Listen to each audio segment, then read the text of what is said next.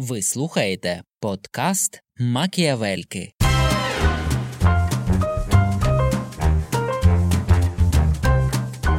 У мене що не пункт, то якийсь диктатор. Вони ж не маньяки по великому рахунку. Вони померли. Кожен з них помер своєю смертю. Багато зробив для того, щоб не настільки просто було його взяти за одне місце. А він ставив людей, які мали такі америкофільські настрої. Треба вже мені нарешті зробити окремий випуск про Обаму, щоб я заспокоїлася, закрила всі гештальти і не тулила його в кожному з епізодів.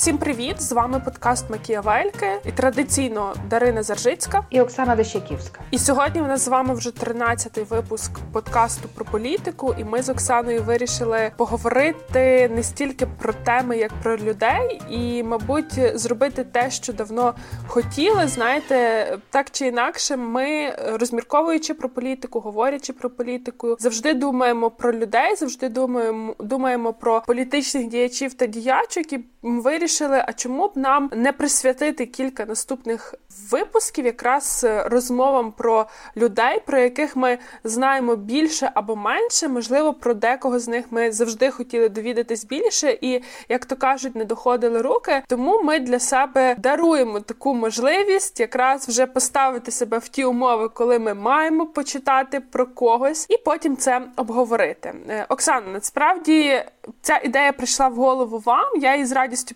підтримала, тому що в мене теж є багато політиків та політикинь, про які я десь щось знаю, десь би хотіла дізнатись більше. А є ті, про кого я би хотіла багато поговорити. Ми навіть на бекстейджі одного з записів жартували про те, що треба вже мені нарешті зробити окремий випуск про Обаму. Щоб я заспокоїлася, закрила всі гештальти і не тулила його в кожному з епізодів. Так от, Оксано, чому вам прийшла в голову така ідея? Бо політика одна з найбільш людських сфер людського буття. Там, де от знаєш, якщо в економіці там говорять гроші, валюти, інтереси і то все інше, то звичайно теж про людину. Але в політиці дуже багато і дуже часто ми відчуваємо оцей такий, знаєш, персональний зв'язок від того, хто то бере на себе. І мені е, і дуже часто ми маємо такий, знаєш, людський вимір історії, людський вимір політики. Чи ми говоримо про сьогодення, чи про вчора, ми все одно описуємо біографії людей, чого вони добивалися, як то їм вдавалося, і таке інше. Ну і е, власне моя ідея, ну всім відома концепція чорного лебедя, та що важливо не тільки ті, кому вдалося, кому не вдалося, але в нашому контексті, про коли ми говоримо про політику, то ми все ж таки можемо поговорити про тих, хто справляв вплив, і подумати, а то кому ж не вдалося, що раз вони прийшли. Та ми накидували список, про кого ми б хотіли го- поговорити. І я пам'ятаю, ви мені спочатку скинули своїх, я потім дописувала своїх. Було так цікаво. Потім ми сіли і написали разом. Та потім ми сіли написали разом, але було дуже цікаво, бо я коли ваші імена відкрила, я подивилась, мені сподобалося. Потім я просто почала писати свої, і я зрозуміла таку штуку. Вас всі видатні особистості, так, але насправді здебільшого ті, які мали, мабуть, більше е, реноме позитивних діячів та діячок. І я натулила просто не знаю. в мене що не пункт, то якийсь диктатор. Я вже думаю, ну що ж я за людина така, що я не можу згадати нікого доброго. І в результаті в мене десь там так і було. Диктатори, звичайно, Обама Трюдо, бо я мушу закрити цей гештальт. І потім я подумала, що е, це вже треба якось е, все зрівноважити, додати якоїсь доброти і додала таку, знаєте, найсвятішого політика, але про нього ми будемо говорити в якійсь з наступних епізодів. А сьогодні у нас таки два диктатори: це Франсіско Франко і Августо Пінночет, Іспанія та е, Чилі. Ми їх поставили в пару. Потім е, ми готувалися насправді трохи раніше, ніж ми записуємо подкаст, але живемо в ковідні часи, тому вийшло як вийшло. Насправді ми вже до за до запису з вами якраз е, не те, щоб дискутували, але ми з вами трохи розходимося в тому, наскільки вони подібні чи не подібні. Так, ми розходимося, тому що так, кожен з нас е, має свої приклади співставні, не співставні. Можна завжди шукати про якісь інші кейси, але може справа не в тому, наскільки вони подібні чи не подібні, скільки можливість, от на фоні їх двох говорити і, і в тому числі будувати трохи ширше свою розмову. Ну Фран Франциско Франко був перший, якщо що, він е, е, і суто історично і географічно. Я знаєш, я все таки пропоную почати знаєш тої думки, яку я там висловлювала. От уявляємо, от тут в той момент, давай уявимо собі той момент. Вони померли. Кожен з них помер своєю смертю. Ну не без там не, не без хвороб, та але в якому стані вони лишили країну? Та типу диктатори, то все. На похорон до Піночета були величезні натовпи людей. Країна вважали, що вона ховає свого е, там е, героя. Там Чилі він врятував так само і з Франко. Коли помер Франко, його все одно ховали як героя своєї країни.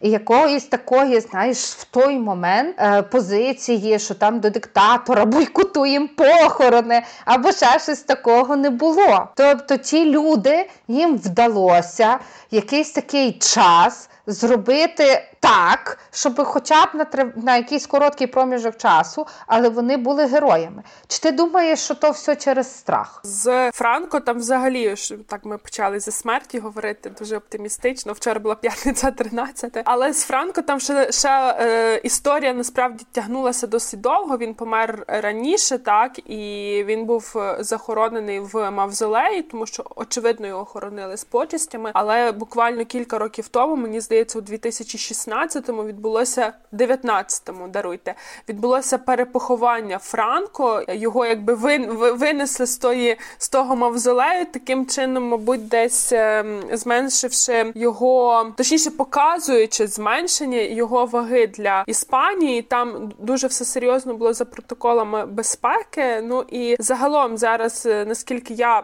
дізналася, то в Іспанії є групи, які можуть висловити свою прихильність до політики Франко але зараз це вважається не комільфо. Щодо Піночета, чесно сказати, я не знаходила ніяких свідчень про те, як відбувалось його похорони, але Августо Піночет він чилійський народ на референдумі. Ми вже в одному з епізодів це обговорювали. На референдумі проголосував за те, що е, мають бути демократичні вибори, не буде автоматичного продовження влади для Піночета. І це було в якому році? Нагадайте, 89-му? Не пам'ятаю. Ні, мені здається, що це був і раніший рік, 84-й, але я пригадаю зараз.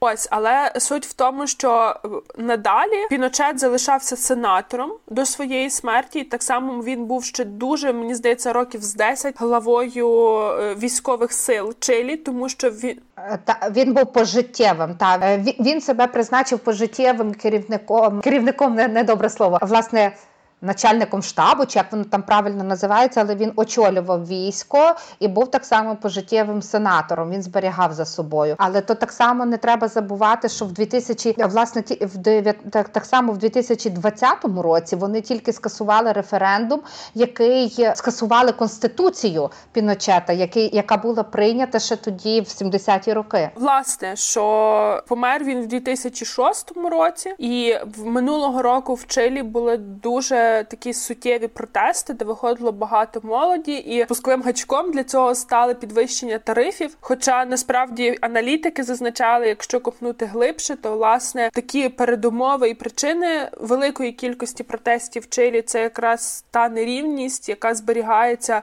досі, і була закріплена конституцією Піночета. Але до речі, я навіть ще раз перевірила, то пожиттєво він себе зробив сенатором, але главою війська він залишався до 98-го року. Тобто він це прописав в конституції, власне, що пожиттєво він буде сенатором, а главою війська він буде до 98-го року. Але мені видається, що насправді щодо одного, щодо другого, все таки дуже неоднозначне ставлення в іспанців та в чилійців. Що стосується Піночета, то дуже довгий час власне в Чилі вимагали розслідування його злочинів. Це не завжди було можливо, тому що за час свого правління, навіть те, що ми бачимо, так закріплення в конституції за ним повноважень в інших сферах. Це він багато зробив для того, щоб не настільки просто було його взяти за одне місце. Так, а ти казала, що ти не знаєш, який був його похорон. У нього був досить такий теж велик, великий похорон і величний. Дуже багато людей проходили з ним прощатися. Була дуже добра е, добра процедура. І от то, власне питання, яке я там собі ставлю, і хочу друже зрозуміти, чи насправді в той момент там за диктаторами за Сталіним теж дуже сильно плакали люди, вважали, що там помер чи не батько нації, і невже в той момент там забули про ті смерті смерті, про ті страти, які мали місце?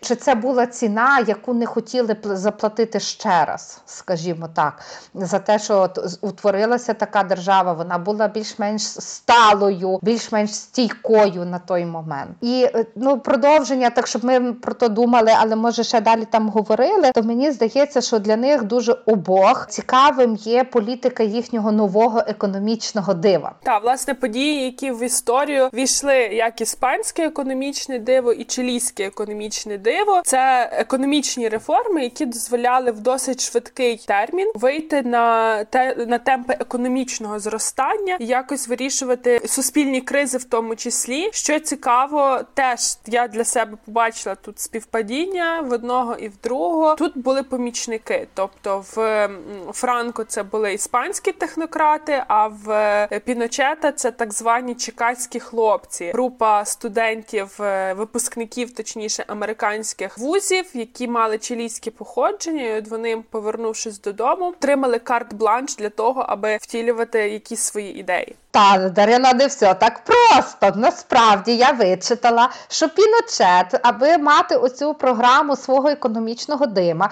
дива, він запрошував Нобелівських лауреатів. Один з керівників групи, який ставив на ноги е, чилійську економіку, був Мілтон Фрідман, е, і він привозив зі собою оцих американських е, експертів, завдяки яким вдавалося відбудовувати цю економіку, і такими базовими першими кроками, які вони робили, це була приватна власність, захист приватної власності і прозоре антикорупційне законодавство щодо експорту. А у Франко теж така цікава історія, тому що Франко, аби творити ну, він здобув Іспанію та і Іспанія після Другої світової війни. Вона була в такому не дуже доброму стані і ще й потрапила під політики із ізоляціонізму, тому що в її не прийняли в ООН. СССР там закликав всіх ігнорувати, так як Франко для них був головним ворогом комунізму. Сполучені Штати теж не дуже тішили там Іспанію своїми якимось там можливостями та угодами. Але власне і Іспанія навіть не була включена у план маршала з порятунку Європи після Другої світової війни. Однак деякі дослідники стверджують, що це навпаки стало перевагою для Іспанії, так як інші країни забрали з неї свої інвестиції. Інвестиції туди закордонні не дуже поспішали приходити.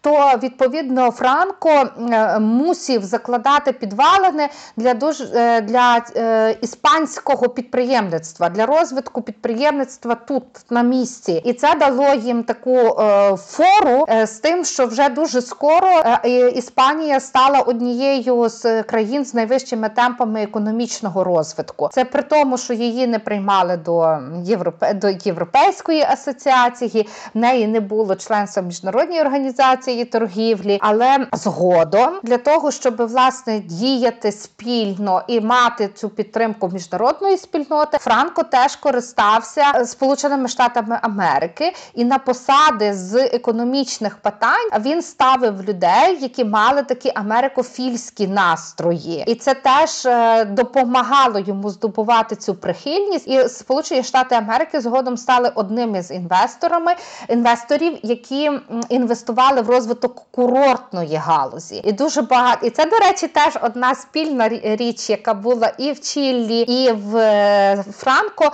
Вони зробили акцент на оцю рекреаційну зону Іспанії та Чилі. І за допомогою залучали туди інвестиції і створювали одні з тих е, найкращих курортів, які є сьогодні. Ну я я ще повернуся до Чилі. Е, там насправді, якщо ви згадували про Іспанію, про те, що економічна ситуація вона зазнала впливу Другої світової війни і міжнародного ізоляціонізму, то в Чилі це це вже пізніше, так це вже 70-ті роки. І перед Піночетом там був е, Альєнте, якщо я не помиляюсь, прізвище президент Чилі владою систему влади організовували соціалістичні сили, такий відвертий лівацький напрямок. Абсолютно все господарство було націоналізоване. І е, коли прийшов Піночет, і власне з ним оця група чекаських хлопців, то політика в сфері економіки стала кардинально іншою. Те, що ви згадували, дуже велика увага до приватного сектору.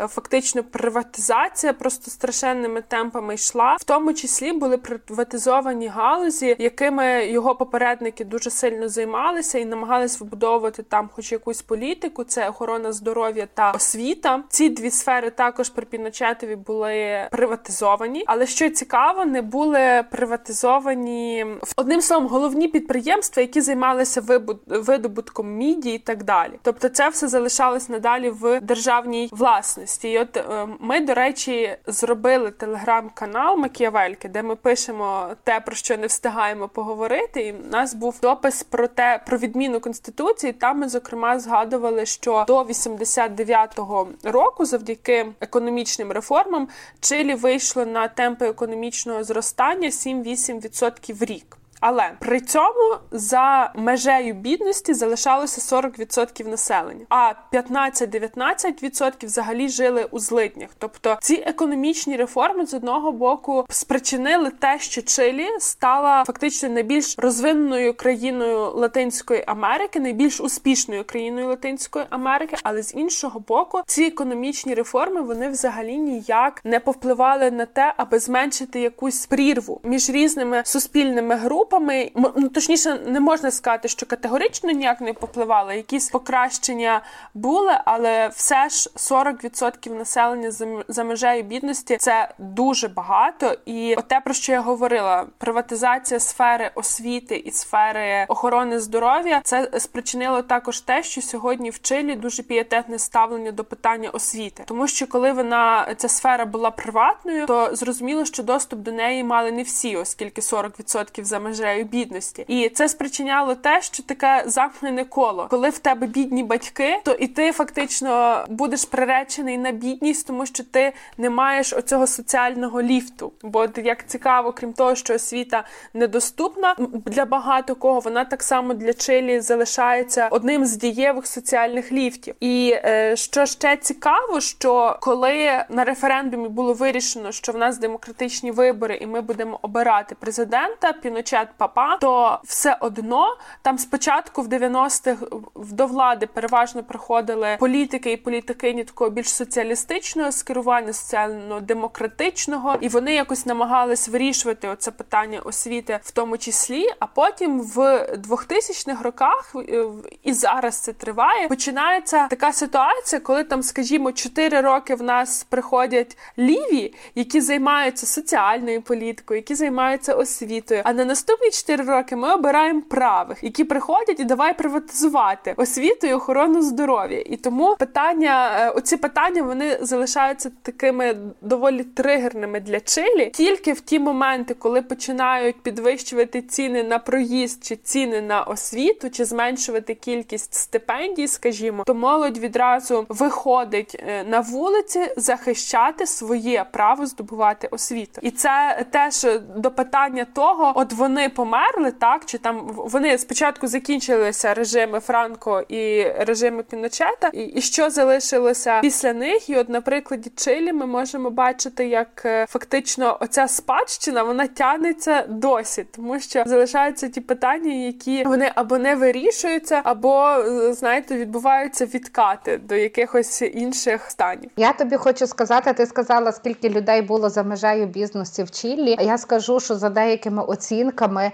у, е, у 30-х роках, коли ми на, на момент приходу Франко до влади, то учасниками за деякими оцінками істориків 80% людей були неграмотними і за межею бідності. Була дуже сильна оця аграрна складова цієї країни, і відповідно е, саме тому каже багато дослідників кажуть, що це створило такий благодатний е, ґрунт до поширення лівих ідей і до таких протестних настроїв, які той час планували в Іспанії, і е, це теж одне з те, чого прагнув змінити і зробити Франко. То він власне прагнув змінити оцю ситуацію з бідністю і трохи, скажімо так, понизити оці знаєш та, щоб з'явилися соціальні ліфти, понизити пороги, які існували між різними класами, аби можна було легше туди переходити. І Так він теж він теж дбав про освіту. Це такі цікаві моменти, які теж десь схожі, але напевно мають свої відмінності, тому що все таки інший інша часова перспектива. Я думаю, що після воєнна Іспанія вона дуже подібна була до багатьох країн е,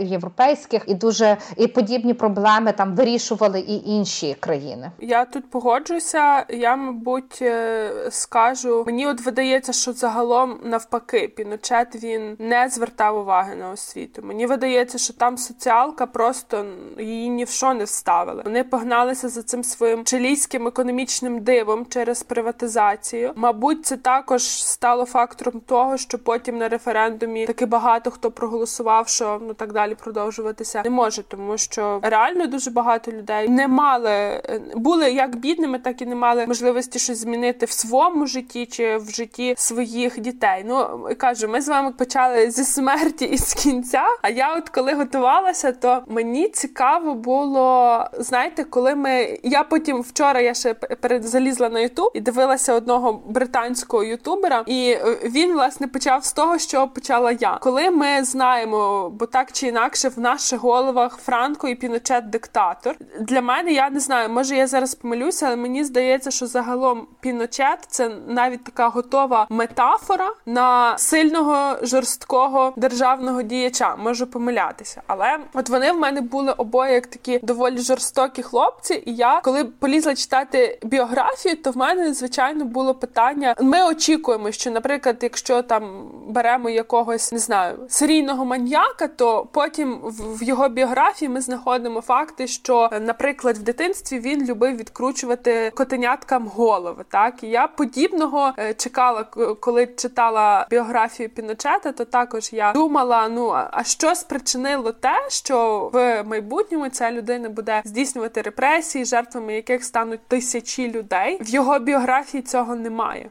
Про, про біографію Франко я я теж шукала відповідно, як і ти, напевно, і теж такої інформації про нього нема. Але я думаю, Дарина, що тут треба враховувати не то, що вони там, вони ж не маньяки по великому рахунку. Та Це для маньяків дуже характерно і там вишукують такі моменти. Вони були такі доволі цілеспрямовані військові, які в принципі готові йти на жертви. Вони мали військові успішні операції в себе. І ото питання, як вони ставилися до людського життя і як вони ставилися до опонентів. Але в цілому е, у біографії Франко там про нього теж дуже мало сказано. Він народився наприкінці 19 століття, і очевидно, там не було ще таких біографічних даних, які б зафіксували якісь такі моменти. Єдине, що про нього відомо, що він був з родини спадкових військових, і е, він так само планував е, з дитини дитинства стати військовим. Щоправда, він змінив, е, куди він піде. Він пішов в піхоту,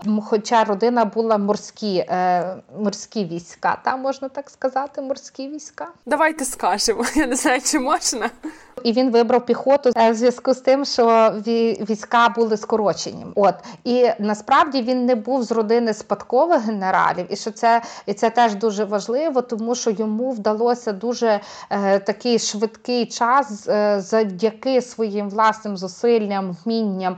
Е, всі підкреслюють біографи, що його педантичність, що він був дуже так ретельно планував, е, підходив до всіх різних операцій. Е, і ця його власне педантичність внутрішність вона дозволила йому дуже швидко прорватися, скажімо так, по військовій ієрархії і досягнути там високих звань, і його дуже поважали і військові, і і самі солдати. От ну єдине, що я ще знайшла, що його батько він був такий військовий і був такий гульвіса. А мама натомість була дуже ревною католичкою, і у всіх таких внутрішніх сварках сімейних е, Франко займав позицію мами, і він до і до кінця життя залишався таким ревним, ревним католиком. Він намагався зберігати оці католицькі цінності, цінності сім'ї, родини, віри.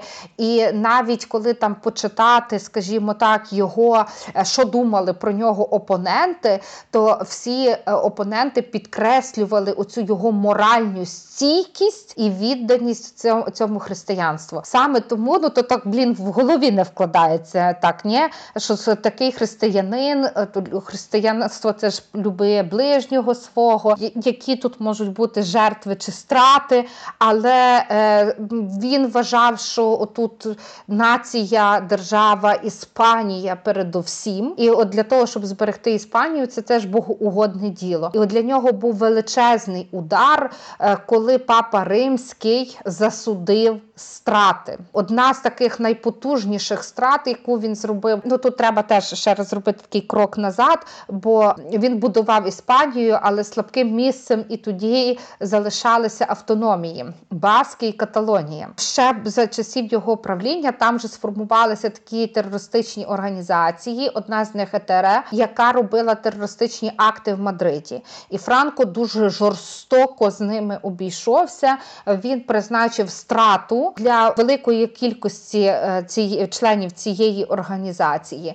і до нього зверталися міжнародні лідери, в тому числі Папа Римський, він які просили змягчити їм покарання, і Франко не погодився. І страту терористів тоді е, Папа Римський засудив. І для нього це стало дуже сильним ударом. Кажуть, що це навіть пришвидшило його смерть. До речі, ви подивувалися, як це так ревний християнин. Такі от штуки всякі робив не дуже христ по-християнськи. Я те саме коли про Піночета, бо я почала, я не знаю, в мене трошки логіка захромала. Я почала готуватися з Піночета, хоча він ніби жив пізніше, і логічно було починати з Франко. Він також з католицької сім'ї. Е, він з е, сім'ї е, емігрантів. Переважно там батько, по-моєму, в нього француз, тому в нього таке прізвище. Мати також навчалася в монастирі, мати Августо Піночета. Тобто він отримав так само католицьке якесь виховання, католицький бекграунд. Але що цікаво, що він на відміну від Франко, бо Франко генералісімус, теж читала про всі ці його навички військового на дуже високому рівні, як його цінували, причому цінували не лише в Іспанії, але й у Франції, тому що в він прослужив 11 років, по-моєму, в Марокко, і якраз Франції його дуже високо відзначали як потужного військового. І надалі Франко настільки подружився, його настільки цінував іспанський король король, що дружину е, тоді наречену Франко до вівтаря вів саме іспанський король. Такий цікавий факт мене доволі вразив. А в випадку з Піночетом мені видається, я не дуже сильна в військовій справі, але просто порівнюючи ці дві біографії, то мене складається враження, що він не був настільки блискучим військовим. Тобто він був хорошим, так, солдатом, хорошим військовим, але в нього не було чогось такого екстраординарного популярного чи чогось проривного. Тобто мені навіть якось видається, що можливо він навіть і не сприймався як лідер. Угу. Вам у вас не було такого враження? Я не ну, в мене було і таке трохи інше враження. Мені здається, що кожен з них дуже сильно зберіг за собою оцей образ військового, військового, який не може бути, знаєш, таким лідером, як Обама. Мало хто може бути таким лідером, як Обама. Він не може викликати до себе якусь любов. Він він не може викликати захоплення, він може викликати повагу, він може і, і, зокрема, через оцю знаєш таку військову дисципліну і витримку, він може викликати до себе трохи такої, знаєш, як бояться Бога. Знаєш, ну не знаю, чи я правильно зараз так формулюю, але коли ми е, є таке відчуття, як боїшся Бога, боїшся, що він тебе все одно він такий вседосущий, все бачить, все знає. І мені здається, що тут якийсь такий страх і прив'язаний і до тих е, двох диктаторів, до кожного з них. Хоча знову ж таки їх описують як дуже добрих сім'янинів. як таких дуже, які мали такі дуже людські способи відпочинку та дозвілля. Я там, а ти кажеш, ти дивилася британського ютубера, а я трошки уривками передивлялася деякі документальні фільми. Так в документальних уривках документальних фільмів вони саме такими дуже людськими показані. Ну дуже такими, вони ясно, що вони люди, але е, мається на увазі з такими дуже простими запитами, скажімо так. Ну я для себе себе ще відзначила це десь до того, що ви говорите. Мені видало, що режим як одного, так і другого, мабуть, про Франко це стосується меншою мірою, але е, там з цієї державної системи в якийсь момент зникає політика, змагальна політика. Тобто вони що один, що другий, вони собі, як е, військові, розбудували план, за яким вони працюють, взяли технократів, чекацьких хлопців, чи ще там когось давайте робіть нам тут економічні реформи. Це, це, це, це зміни до конституції, і от тієї змагальної політики, як такої, там не було. Тобто в, Іспанії, мабуть, меншою мірою, тому що в них там були свої мутки, в них були ті, хто працювали підпільно. Про Чилі, ти коли читаєш про період Піночета, є якась військова сфера, чи то військовий підхід до державного управління. Є це державне управління,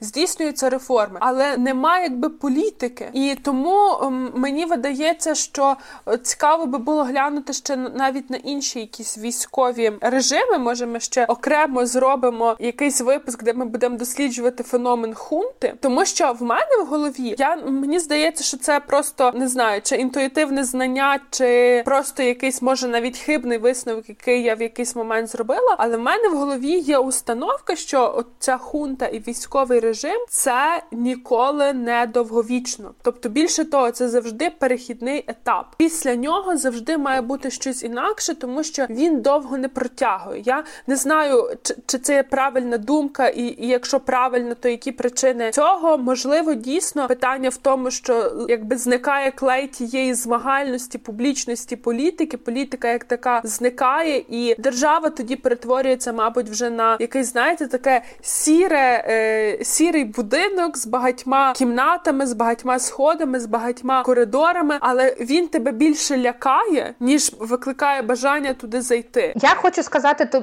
то ще по-іншому. Знаєш, обидва цих диктатори, і Франко, і Піночет, вони дуже надихнули де багатьох людей. І я думаю, що в нас появилося таке уявлення, як просвітлений авторитаризм, та чи якийсь там просвітницький авторитаризм, коли от є людина, яка має от такі ці стійкі цінності і має ці чітку цінність держави, чітку цінність держави, яка розуміє, яку державу вона хоче, і е, от вона, е, грубо кажучи, оця мала ціна, людські жертви насправді то є невисока ціна, щоб зберегти оце місце на карті, місце серед інших держав, мати якийсь там економічний прорив. Але я згодна з тобою, що незважаючи на всі ці позитивні приклади, в тому числі економічного дива, ми все таки в результаті маємо що дестабілізацію, постійні протести, змагання за історичну пам'ять і за її і за відновлення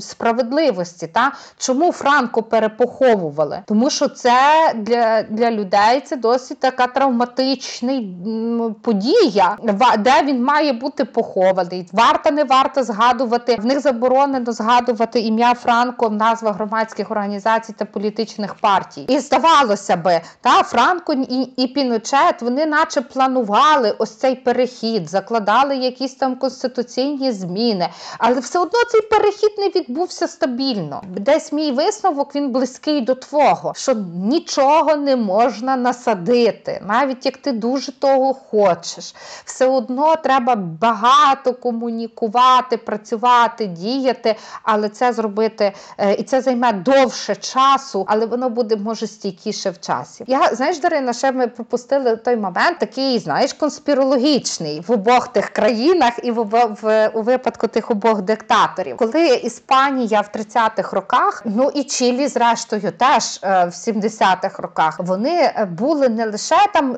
поглинуті своїми національними проблемами, вони мали виклики і вони ставали такою, знаєш, платформами для змагання різних ідеологій країн. Наприклад, в Уфра для Франко як позиціонувалася ця е, країна Іспанія перед Другою світовою війною. Е, вона позиціонувалася як країна, де ведеться боротьба між фашистами і комуністами. Туди їхали е, люди з колишнього радянського союзу, ну з радянського союзу, які воювали на боці соціалістів комуністів. Білі, які програли війну в Росії, і дворяни їхали і воювали воювали на боці е, націоналістичних правих політичних сил. Орвел і Хіменгуей були в Іспанії, і вони зайняли стор. Вони були проти е, ніби оцих правих сил, і вони займали оцю позицію лівого руху. Орвел навіть таку фразу сказав, що е, було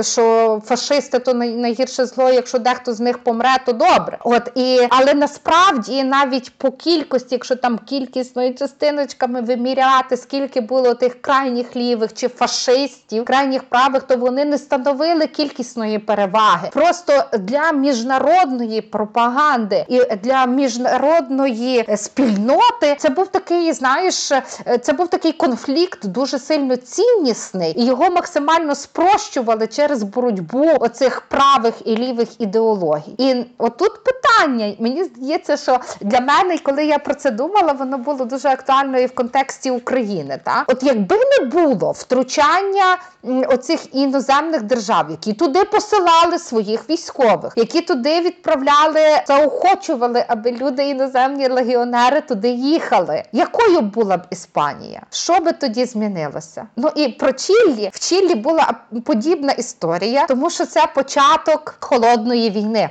Ну не то вже не початок, але це холодна війна між радянським союзом і Сполученими Штатами Америки. Радянський Союз тішиться, що Чіллі може стати там наступним після Куби країною, де буде е, прем'єр-соціаліст, президент. Перепрошую, то президент, комуніст е, і соціаліст. Вони так само посилають туди своїх радників, як будувати планову економіку, як розвивати оцю соціальну сферу. І з другого боку є Сполучені Штати, які які зацікавлені в непоширенні комуністичного світу і комуністичної ідеології, і вони намагаються теж знайти своїх союзників і партнерів. Фактично, ці країни, ну от мені просто цікаво, а як чи могло би бути по-іншому? Ну і один висновок: світ завжди був глобальний. Е, світ завжди був глобальний. Я за Чилі ще додам, що штати з ідеологічної точки зору були занепокоєні ситуацією в Чилі, а ще з економічної, тому що вже тоді були транснаціональні корпорації, які багато працювали в Чилі, в тому числі вони вони впливали, вони страйкували. Та тотальна політика націоналізації, яка пропонувалася соціалістичним президентом, це не підходило для міжнародної економічної системи, і тому штати мали ще таке, крім ідеологічного, так само і прагматичне е, зацікавлення в подіях у Чилі. Я про ці всі конспірологічні штуки теж думала, теж читала. Важко щось говорити, тому що такий, знаєте, заплутаний контекст до кінця не зрозуміло. Стали би Чилі другою кубою не стали. Що точно можна не, те, що що ще варто згадати, мабуть, це те, що загалом США мені здається дуже добре відривалися на території Латинської Америки. Тоді багато працювало агентів ЦРУ, в тому числі вони відловлювали і комуністів, таких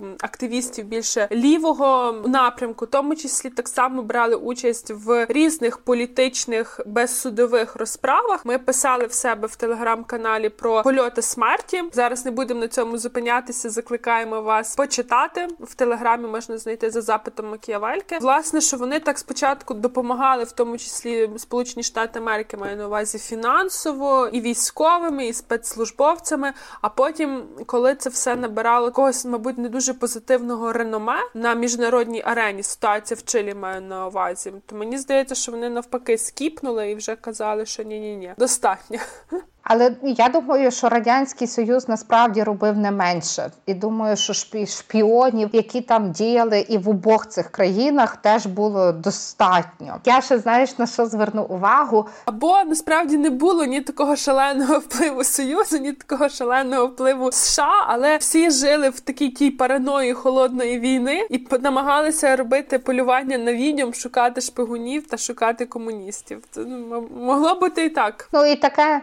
І таке могло бути теж запросто е, все одно, е, скажімо так, підстав для такої смути і недовіри всередині країни було достатньо. Навіть таких своїх внутрішніх і там посіяти якусь е, конспірологічну теорію було, мені здається, дуже дуже легко. Знаєш, що ще хотіла сказати? Що я коли готувалася, побачила ще одну дуже цікаву особливість, тому що Піночет, незважаючи на те, що він там менше звертав уваги на соціалку але за часів Піночета дуже сильно використовували культуру. Були створені такі дуже багато пісеньок, які е, з легко повторюваними мотивами, які поширювалися не тільки в Чилі, які розповідали про як добре ну про Чилі, та які надихали людей. І там було оце такий так само період такого монументального. Знаєш, я би сказала, монументального мистецтва. Хоча воно може таким і не є, але знаєш, такого пафосного.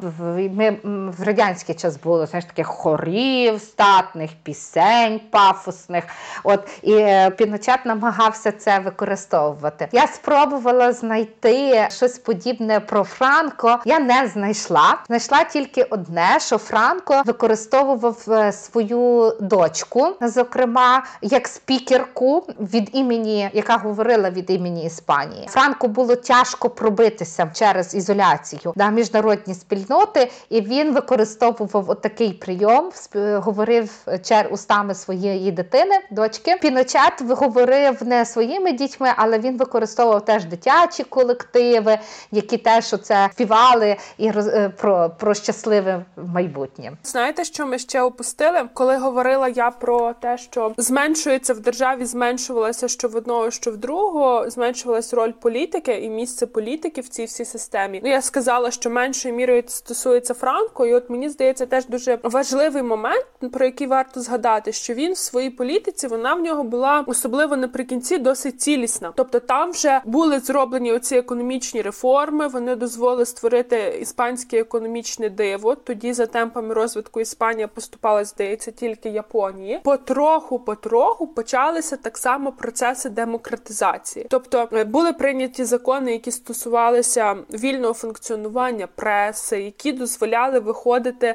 хай не на політичні, але на страйки. Власне, що ще цікаво, що Іспанія була монархією. Так, коли прийшов Франко, він прийшов якраз в період тієї нестабільності, коли перед тим кинули монархію, так встановили республіку. Коли прийшов Франко, то е, така була цікава форма. Це була монархія з вакантним місцем монарха. Він зазначив, власне, Франко зазначив, що після його смерті монархом має стати Хуан Карлос. Ні, так, Хуан Карлос. Ось і власне, коли Хуан Карлос став монархом, то вже було підготовлене поле для подальшої демократизації країни. І тому мені видається, що е, ще маю таку думку, що я коли про них обох читала, дивилася, то я спочатку про Піночета готувалася, і після нього мені Франко він мені навіть сподобався. Я до нього мала якісь навіть теплі почуття. Так потім почала це аналізувати. З чим це пов'язано? тому що якщо там порівняти цифри по жертвах, мабуть, вони десь на одному рівні. Ти не скажеш, що Франко він був такий добренький. А потім я мабуть зрозуміла, що це, мабуть, через те, що він як державний діяч, мабуть, був дещо більш цілісним, і власне в нього прослідковувалася якась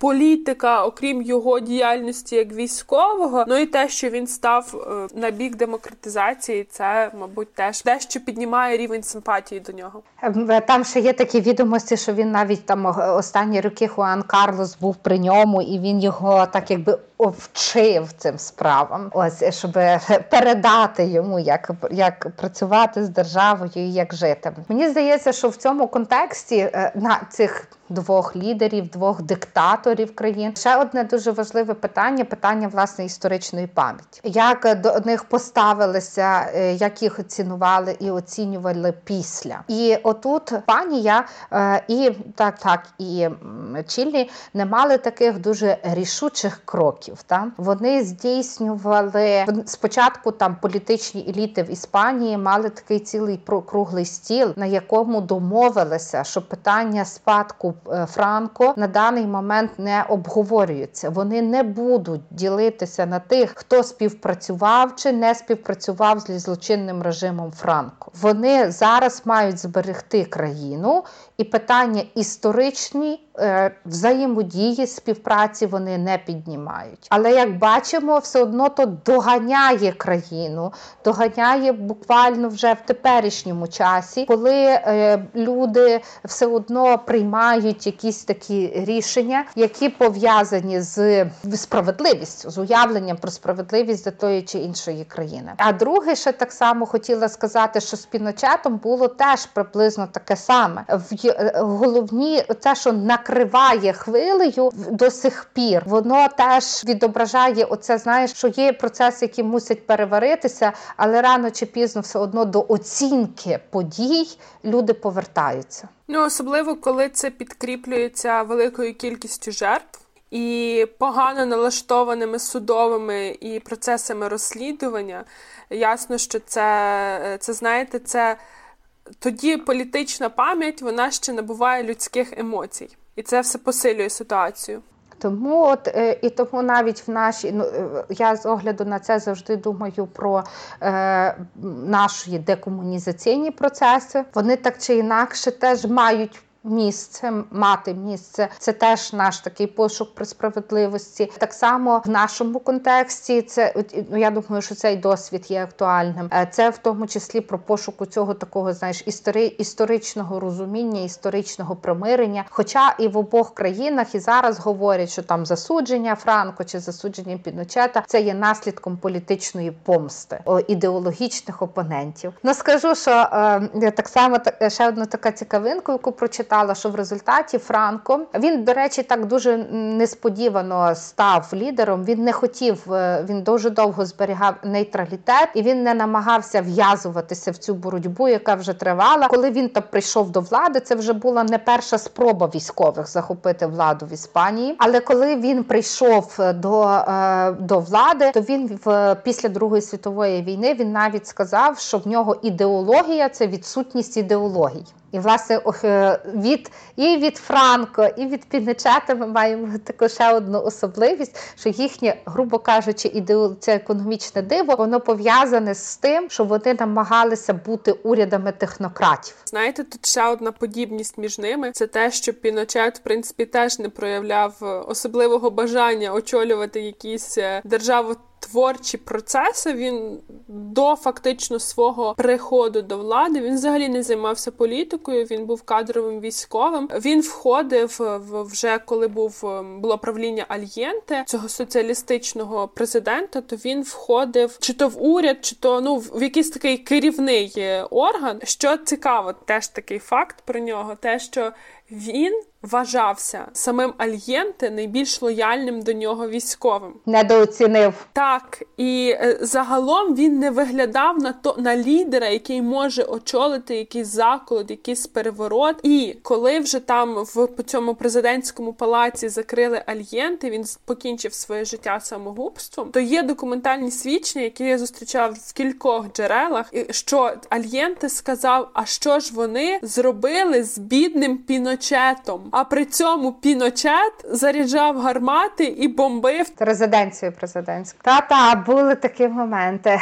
І ще і ще одне не можу не поділитися, бо теж мені здається таке цікаве. Бо Франко, як ніхто, він все таки міг дбати про дбав про свою країну, і він, незважаючи на те, що фаш там німецька фашистська Німеччина чи Італія вважали його своїм союзником. Він е, тим не менше не, не виступив прямо на боці фашистської Німеччини. Він не дав того, що Гітлер у нього просив, і він був дуже таким майстерним переговорником. Кажуть, що Гітлер мав з ним десятигодинні перемовини, і вийшов він з тих перемовин з фразою, що я ліпше дам собі вирвати зуби аніж піду ще раз до нього на переговори, незважаючи на те, що він формально та в тому світі вважався фашистом, він все таки дозволив дуже багато. Формально він не дозволяв, але він не перешкоджав порятунку євреїв, які добиралися на в Іспанію, порятунку військових, які перейшли через Піренеї і намагалися е, там убезпечити себе. Тому е, і саме це потім дозволило йому і здобути прихильність Сполучених Штатів які були одними з перших інвесторів Іспанії.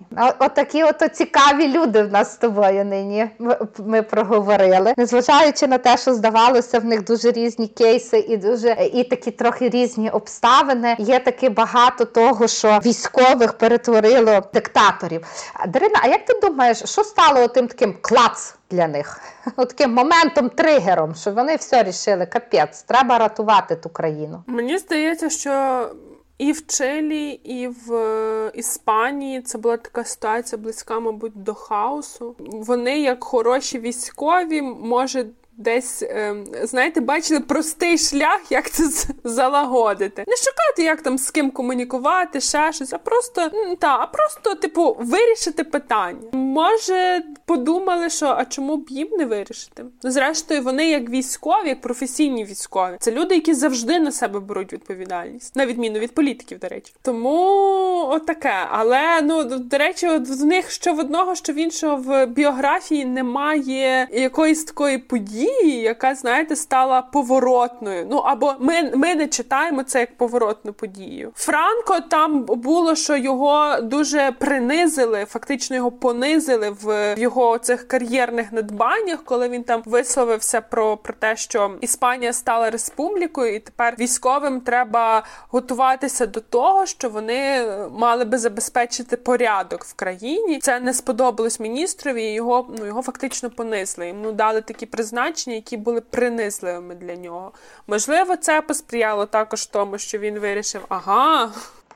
Ну я е, насправді читала, що для е, цього для Франко такою ще подією, яка тригернула, було от, власне напад на католицизм. Соціалісти, комуністи е, вони розстрілювали священників іспанських, і це його дуже так змусило стати на захист католицизму а відповідно того, що була пов'язана його країна. А от справді про Піночета я не знайшла якоїсь такої там прям події, яка би змусила його прийняти такий е, такий шлях. Знаєш, там ще є напевно такий момент, що насправді у цю хунту в Чилі формувало зразу чотири генерали. Можливо, ну грубо кажучи, виходячи з таких взаємодій з ними, він зрозумів, що ця роль його. І тут, напевно, не то, що там роль його, але то може ти з тих теорій, знаєш, коли ситуація визначила, що не стільки якісь там їхні персональні якості було місце, і вони. І воно сформувалось під них.